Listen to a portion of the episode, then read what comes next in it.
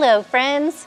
We're so glad to be together for another message in our series through the Sermon on the Mount. We pray that the Holy Spirit will illuminate our hearts as we learn from the words and the teachings of Jesus in this message entitled God, Mercy, and the Merciful. Pastor Brian Broderson will be teaching on Matthew 5 7. Blessed are the merciful, for they shall obtain mercy. But what is mercy? And how does it differ from grace? And to whom should we extend it? And what about those who don't deserve it? Pastor Brian delves into all these things and reminds us of the upside down way of the kingdom of God that we are to reflect to the world, as well as the beautiful ways that Jesus lived out mercy as he revealed God to us. All right, so here we are in our series in the Sermon on the Mount. And the Sermon on the Mount, this is something that has just sort of been tacked on to these chapters, Matthew chapter 5 through 7.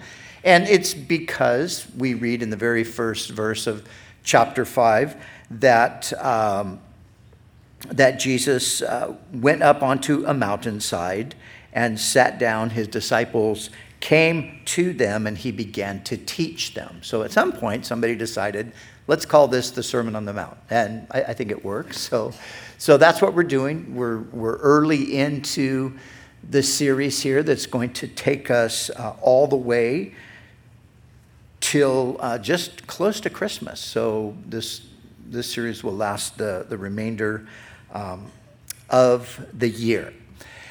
And so just, just a quick recap, as I did last week, I'll, it'll be more brief today. Um, but just to remind us where we're at so we can, we can pick up, we're going to look at verse 7 today. Blessed are the merciful, uh, for they shall obtain mercy, or they shall be shown mercy. So it's, it's important, though, because there's been all kinds of perspectives on what the Sermon on the Mount is.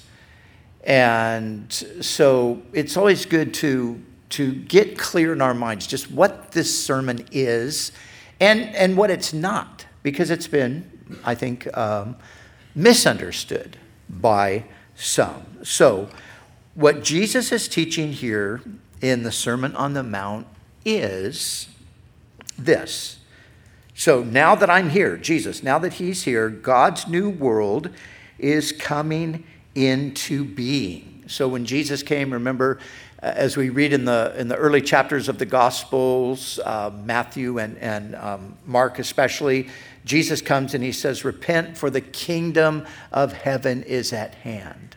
So he's the king and he is bringing the kingdom. So, with the coming of Jesus, God's new world is coming into being. And what's described here in this sermon are the habits of the heart which anticipate the new world here and now. So, what Jesus is, is laying out in this teaching is this is what the, the citizens of the kingdom, this is what they're like.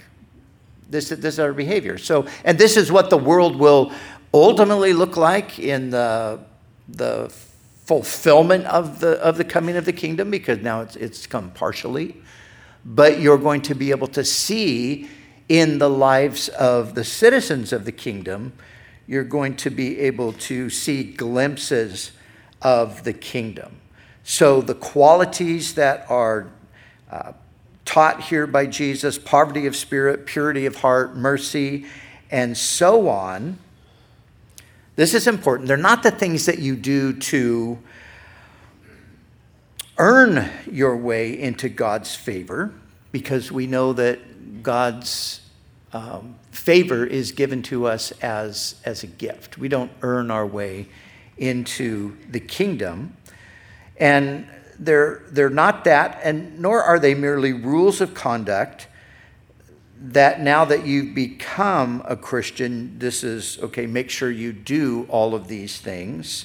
Uh, it really is more a description of this is what happens to people who become citizens of the kingdom.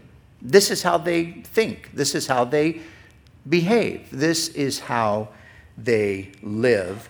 And they themselves are then signs of life, the life of the kingdom, the life which Jesus came to bring. So that's what he's describing.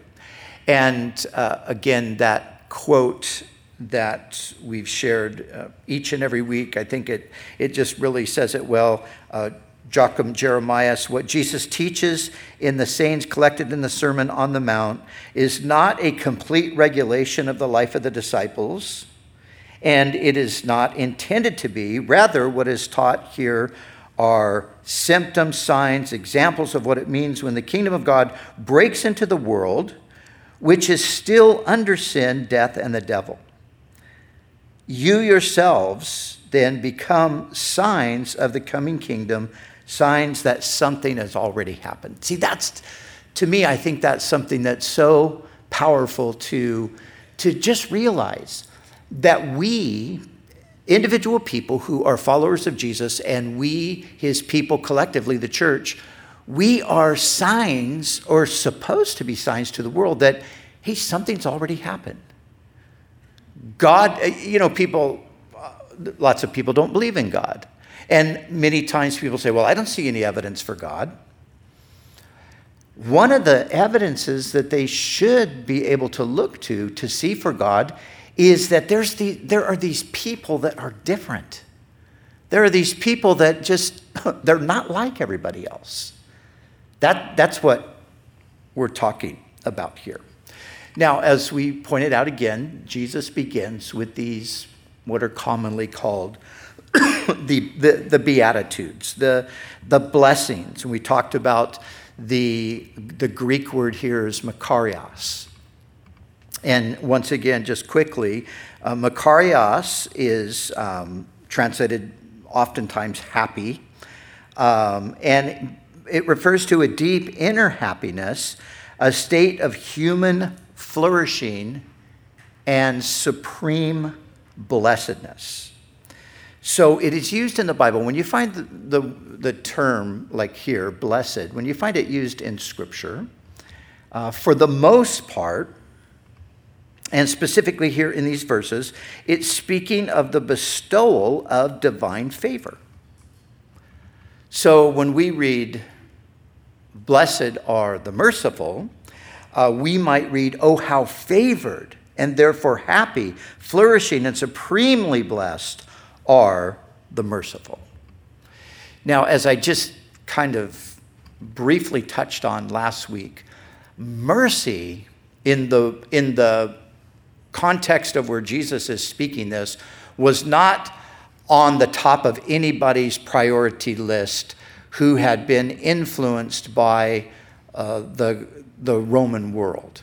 And the context, of course, here is the Roman world. It's a Jewish world, but it's dominated by um, Roman ideas. So the Romans spoke of four cardinal virtues wisdom, justice, temperance, and courage. Mercy was not on the virtue list for Romans. As a matter of fact, for Romans, mercy was detestable because it, it seemed to indicate weakness. So if you had mercy on someone, you, you were, uh, that, that, that was a weakness. Um, it, you remember the Karate Kid movies? And, and the, the newest uh, rendition, Cobra Kai? What, what, is the, what is the philosophy of Cobra Kai? It's no mercy. No mercy. That was the Roman mentality no mercy. And if you talked about meekness or mercy, that was just completely unacceptable. It was a sign of weakness. It was in indicating that you should be trampled on and dominated by the strong. But Jesus, in this sermon, Jesus, as we say sometimes today, he completely flips the script. That's what he does. Jesus comes and he, he just completely turns everything on its head. He says basically, no, it's not like you think. It's not like the Romans who were dominating the world at this time. It's not like they think. Because actually, as Jesus is telling us here, it's the poor in spirit, the meek, and the merciful that will inherit the earth. So the sermon is antithetical to the way the world thinks. And this is always going to be the case. If we are really following Jesus, if we're really living uh, the life of the Spirit, we are going to be an enigma to much of the world. Um, several years ago, there was a, a professor who decided to assign to uh, her students the reading of the Sermon on the Mount. This, this was in a secular university. And so there might have been a Christian or two in the class, but basically these were, these were you know, secular people. So she assigned the reading of the Sermon on the Mount. And then they had a class discussion uh, regarding the Sermon on the Mount. And the students absolutely hated it. They absolutely just did not um, resonate with it at all. They felt that it was impossible to live. Nobody can live like this. They felt that it was too idealistic, that it was unreliable, not to mention the fact that it was restrictive and they didn't want to be restricted by these kinds of things. And so, as she's listening to the various responses, she did ask this question. She said, but, but what if people lived like this? What if people actually did live like this? And hands down, the whole class agreed that if people did live like this, they didn't want to do it, but if, but if other people lived like this, the world would be changed overnight. And it really is true. And if we live like this, the people who are actually part of this kingdom, you know, this is going to change. It's going to change our world. It's going to change the things around us. So, blessed are the merciful. Blessed are the merciful. Mercy, mercy is actually, it's part of God's uh, character and nature. It's an attribute of God. In that wonderful, wonderful passage in Exodus 34, that place where the Lord is revealing to Moses his name, this is what the Lord declares to Moses The Lord, the Lord God, Yahweh, Yahweh, Elohim, merciful and gracious, long suffering and abounding in goodness and truth, keeping mercy for thousands, forgiving iniquity and transgression and sin. Now, this, this passage here, which is such a beautiful passage there in Exodus 34, do you know this passage is, um, in, in some ways, you could say it's the, it's the Holy Spirit's favorite passage in the Bible. And the reason that you could say it's the Holy Spirit's favorite passage in the Bible is because it appears over and over again in the scriptures. I like a month ago or something, I went through and I looked at all the places where it appears, and I think it was I couldn't I've got like six Bibles, and I couldn't remember which Bible I wrote the notes down in, so I couldn't find. I think it's 11 times uh, it, it occurs. And so this is being repeated over and over again. The psalmist in Psalm 103, verse 8, said this Yahweh is merciful and gracious, slow to anger, and abounding in mercy. So when we think about God, one of the first things we need to think about is the fact that He is merciful. He is a merciful God. A.W. Tozer in his great little book on the attributes of God called The Knowledge of the Holy, he, he wrote this. He said, Mercy is an attribute of God, an infinite and inexhaustible energy within the divine nature, which, listen, disposes God to be actively compassionate. if we could remember that the divine mercy is not a temporary mood, but an attribute of God's eternal being, we will no longer fear that it will someday cease to be.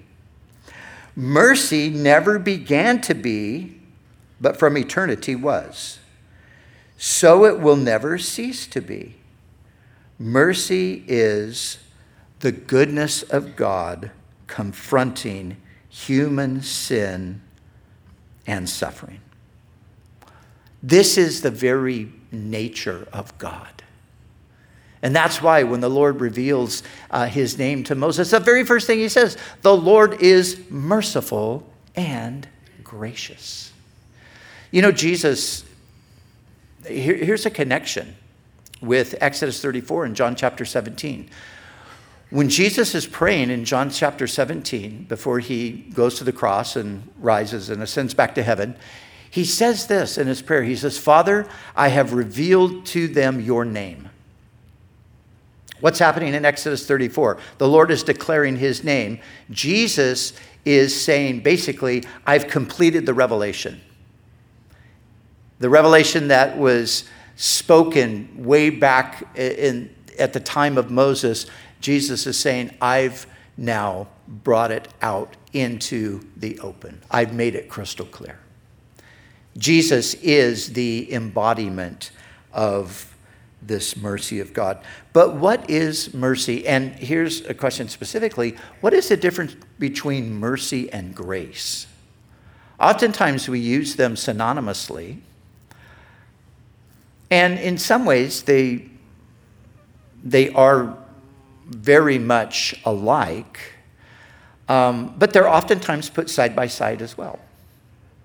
Paul, in writing to uh, Titus and Timothy, he says, where he normally says just in, in his letters, grace and peace to you, he adds mercy, grace, mercy, and peace.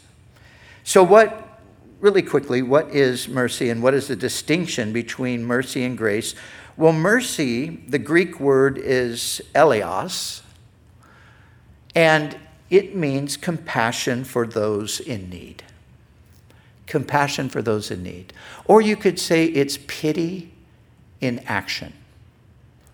It's pity. You know, you see somebody in a, in a dire situation and you have pity for them, but but mercy doesn't stop with just that emotion. Mercy takes the next step to try to alleviate the distress. So, the difference between mercy and grace according to uh, Richard Lenski, the Lutheran scholar, he said this. He said, Mercy deals with what we see of pain, misery, and distress, these results of sin, and grace deals with sin and guilt itself. The one extends relief, the other pardon. The one cures, heals, and helps, that's mercy. The other cleanses and reinstates. So, most of the time, in other words, most of the time, grace is referring to what God does in taking away our sin. Mercy is referring to helping those who are in distress because of sin or in distress because of just the, the sinfulness of the world. John Stott, who uh, we quoted last week in our teaching, writing on this, he said, Jesus does not specify the categories of people he has in mind to whom his disciples are to show mercy.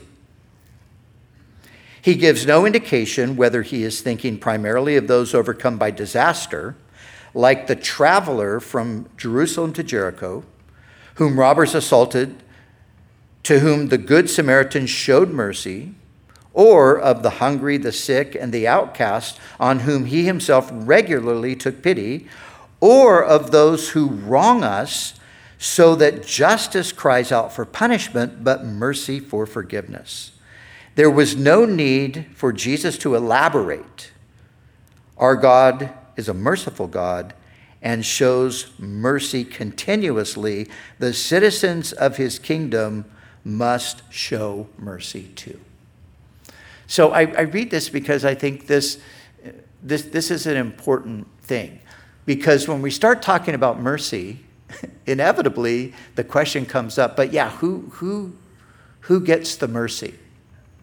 Because there are some people that we might think, well, they don't deserve mercy. And you know what? That's why they're going to get mercy, because they don't deserve it. if, if they got what they deserved, it wouldn't be called mercy, would it? It would be called justice. But Jesus, in some ways, seemingly indiscriminately, he, he shows mercy. So, mercy is often in Scripture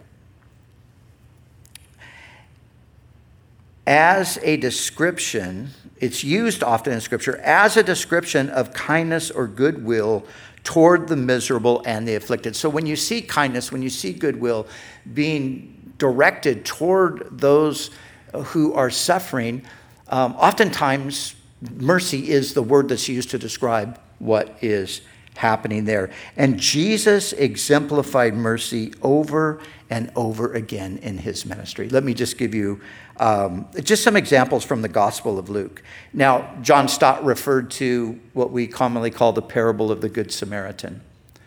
And maybe you remember the story of the Good Samaritan. Um, there is a man who is traveling from, uh, the, he's traveling this path from Jericho up to Jerusalem. He's overtaken by robbers, he's beaten and left for dead. And as he's lying there on the road, uh, um, a priest comes by and sees him and decides, like, I, I got to get to the temple. I don't have time to deal with this. So he goes around the man and uh, leaves him in his state. And then a Levite, who is similar to a priest, he's somebody who works in the, in the temple, uh, he pretty much does the same thing. And then a Samaritan comes along.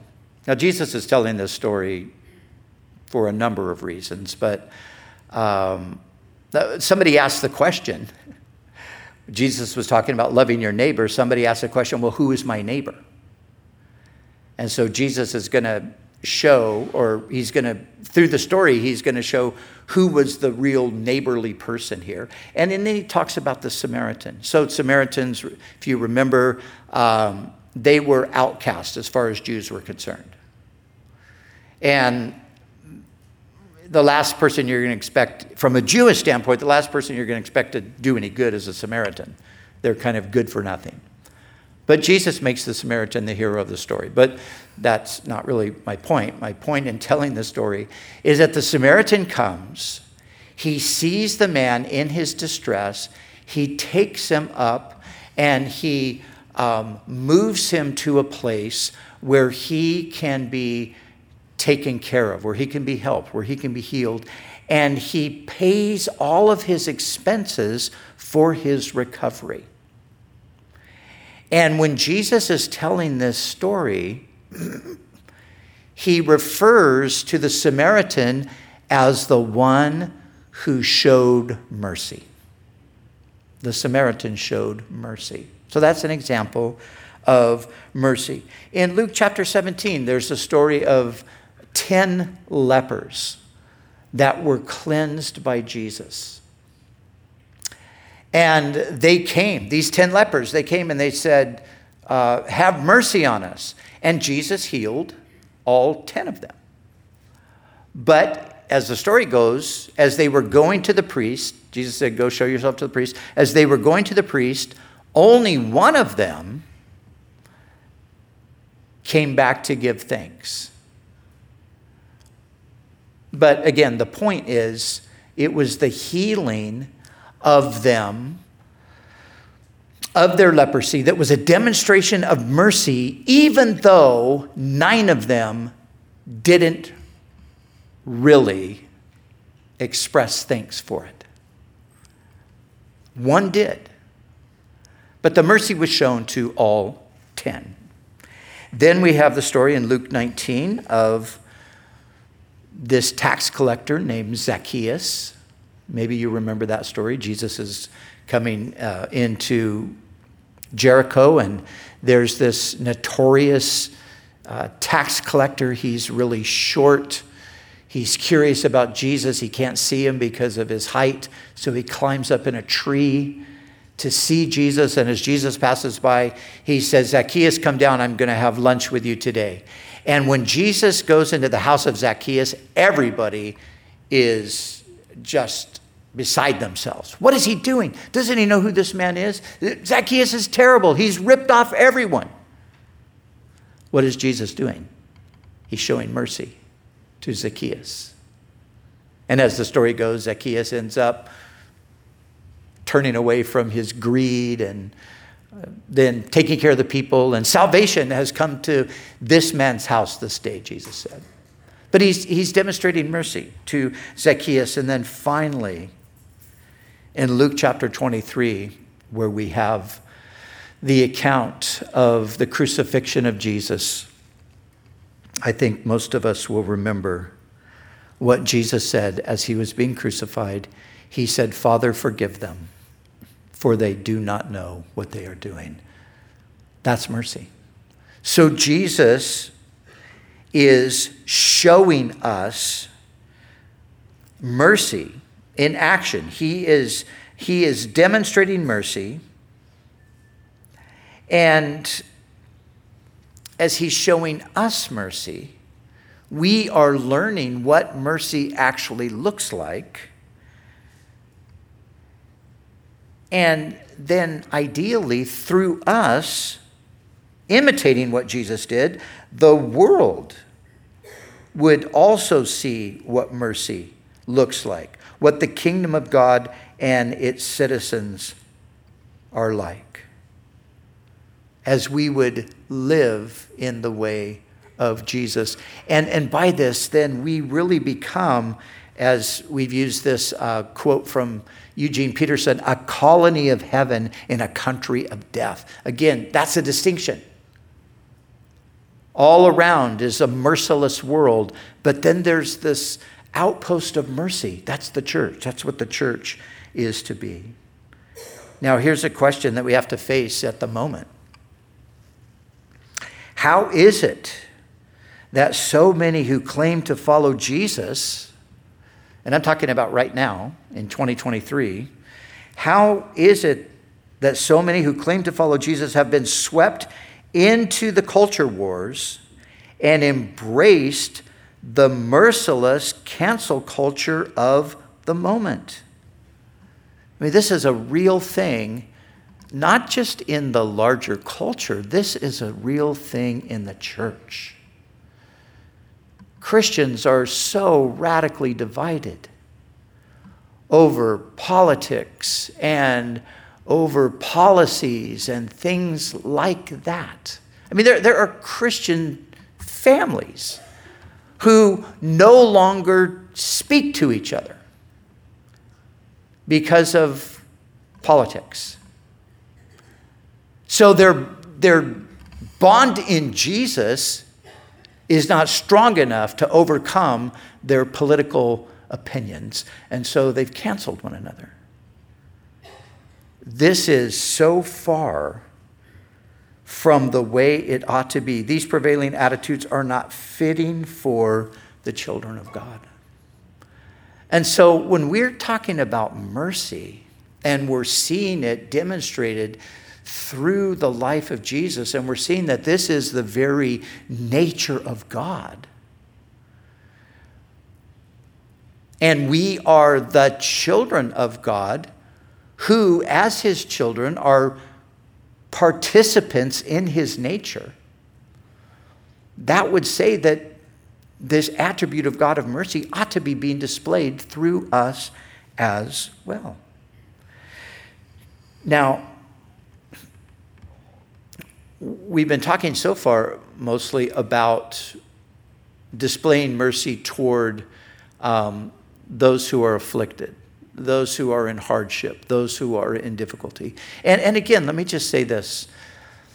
You know, as we go out and as we're about our business and we, we come across people in our communities that are, that are downcast, that are out on the streets, that are, you know, whatever the circumstances are, their, their, their plight is difficult. what, what should our attitude be? And I think it's easy at times to just look at certain people and say, well, you know what? That's what they get because of the way they've lived. That's what they deserve. And that's what we think in our mind, and therefore that's the way we, um, we, we respond to them, or we fail to respond to them, we avoid them, we don't talk to them, we don't look at them. Because, you know, they got themselves in this predicament, and why should I care about that? Well, we should care about it because Jesus cares about it. Because our God's heart is a merciful heart. How many of you have ever had uh, a homeless person ask you for money? Anyone ever have that happen? Happens all the time, doesn't it? You know, most of the time nowadays, I just, I just give them money. And I give them money in the name of Jesus. And I let them know, like, hey, and you know, it, there's a time in my life when I thought, I'm not giving you anything. I know you're going to take this and I know you're going to go get a, you're going to go get high. And, you know, nowadays, I just look at them and say, uh, you know, maybe you are going to get high. I don't know what you're going to do with this, but you obviously are in need. But for the opportunity to simply just say, you know, Jesus loves you. You know, Jesus has, has the answer to what you're looking for. Jesus is the solution to your situation. You know, and, and what I'm talking about here is is not even so much the giving of the money, but it's what, what are our hearts saying? What are our hearts reacting like when we see people in that kind of a state? We might see somebody and we automatically conclude, oh, they're probably uh, an illegal or something like that. So, what are they doing here in the first place? And uh, that very thought should be rebuked in the name of Jesus. Whatever you think about immigration policy, all of that, that, that I, that's not what I'm talking about. But our own hearts, having those kinds of attitudes, is it's the opposite of the heart of Jesus. So, we've been talking mostly about that, but let's turn to mercy toward the offender. Many times that's the context as well in life, right? And so the words merciful and mercy also have to do with how we treat those who have wronged us. How we treat those who have wronged us. So the merciful are those who, rather than refusing to forgive and ex- exacting vengeance, deal graciously with those who have wronged them. Anybody ever been wronged? Anybody ever been lied about? Anybody ever been slandered? Anybody ever been cheated? Of course, we all have. How do we respond to that? Well, it's completely understandable that there would be something in us that just says, you know, that is wrong and this is unjust and they need to be they need to be dealt with. But is that mercy? Is that mercy? It's not. You see, mercy refuses to hold on to unforgiveness, to exact vengeance. Every Christian, here's something that we cannot forget. Every one of us who are Christians today has been shown mercy. And it wasn't just the mercy that God showed you when He saved you, He's been showing you mercy ever since. He's been showing you mercy your whole life. He's been showing you mercy the whole time that finally brought you to the point of your receiving Christ and having your sins forgiven.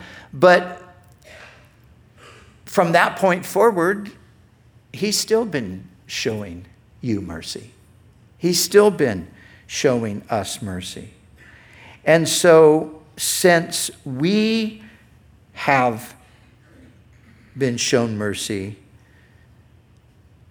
we are to therefore show mercy in return. Jesus told the parable of the unforgiving servant. Do you remember that parable? Jesus tells the story of a man, a master, who goes to his servant and says, um, Pay me what you owe me. And let's just say he owed him $10,000. Pay me the $10,000. Pay me right now, or I'm going to sell your wife and your children off and I'm going to put you in jail. And the, the servant falls down and he begs and he says, Oh, please have compassion. Please have mercy. Please don't do that. And it says that the master was moved with compassion and just forgave the whole debt. Said, Okay, it's fine. Don't worry about it. It's, it's taken care of. But then the man who was forgiven, it says that he went and he found someone who was indebted to him, who owed him, let's say, $100. And he said, Pay me right now, or I'm going to cast you in jail. And the man fell down and said, Oh, please, please have mercy on me. Please just give me a chance. I'll, I'll pay back. No! You pay me right now, or you're going off to jail. And those around see what's happening. And they go back to the master and they say, You know the one that you forgave that great debt? He's now trying to extract from somebody else and he has no mercy.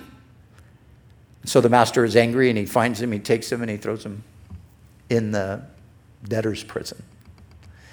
But the point is, he has this this uh, debt, this tremendous debt that he is completely unable to pay, and he's forgiven entirely. But then he fails to do that for those who owe him something. Jesus told that in this context of showing mercy. And he says in verse 33, and this is the story Jesus is telling. He says, Shouldn't you have had mercy on your fellow servant just as I had mercy on you? This is what the master says. So we've been shown mercy, therefore we ought to show mercy. Psalm 103 says, has, He has not dealt with us according to our sins nor punished us according to our iniquities. For as the heavens are high above the earth, so great is his mercy toward those who fear him. Lamentations 3:22 Through the Lord's mercies we are not consumed because his compassions fail not they are new every morning. Isn't that beautiful? His mercies are new every morning. I'm, I am so happy that that is the case to just wake up in the morning and think that the mercy of God is right here to greet me today. Whatever happened yesterday, whatever happened last week, whatever happened in the past, his mercies are new every morning.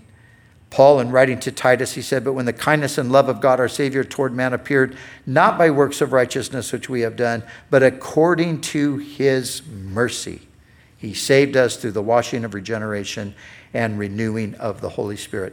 Look, the truth of the matter is, we all need mercy. We all need mercy.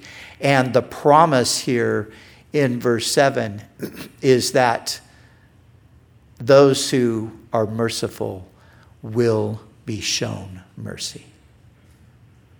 We will be shown mercy. There's a powerful passage in James chapter 2. It says, Judgment without mercy will be shown to anyone who has not been merciful. Wow. So you see, when we recognize that we've been the recipients of mercy, when we recognize we still need mercy, when we recognize that there might come a day where I really need mercy, I ought to cultivate mercy in my life, and mercy triumphs over judgment. So, in closing, who are we to show mercy to? Anyone and everyone. Those we deem, those we deem deserving, and those we deem undeserving.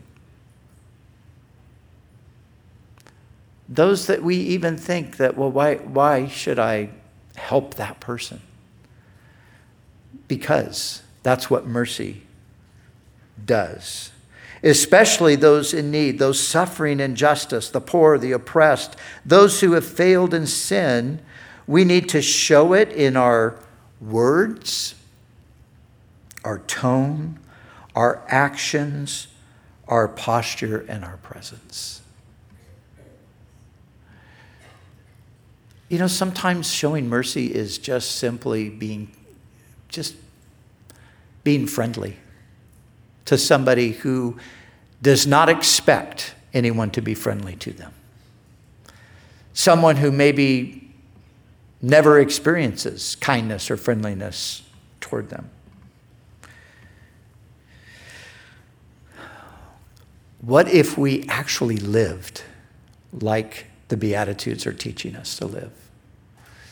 And we become signposts that point to the kingdom. That's the whole objective. That, that's what we're, we're aiming toward.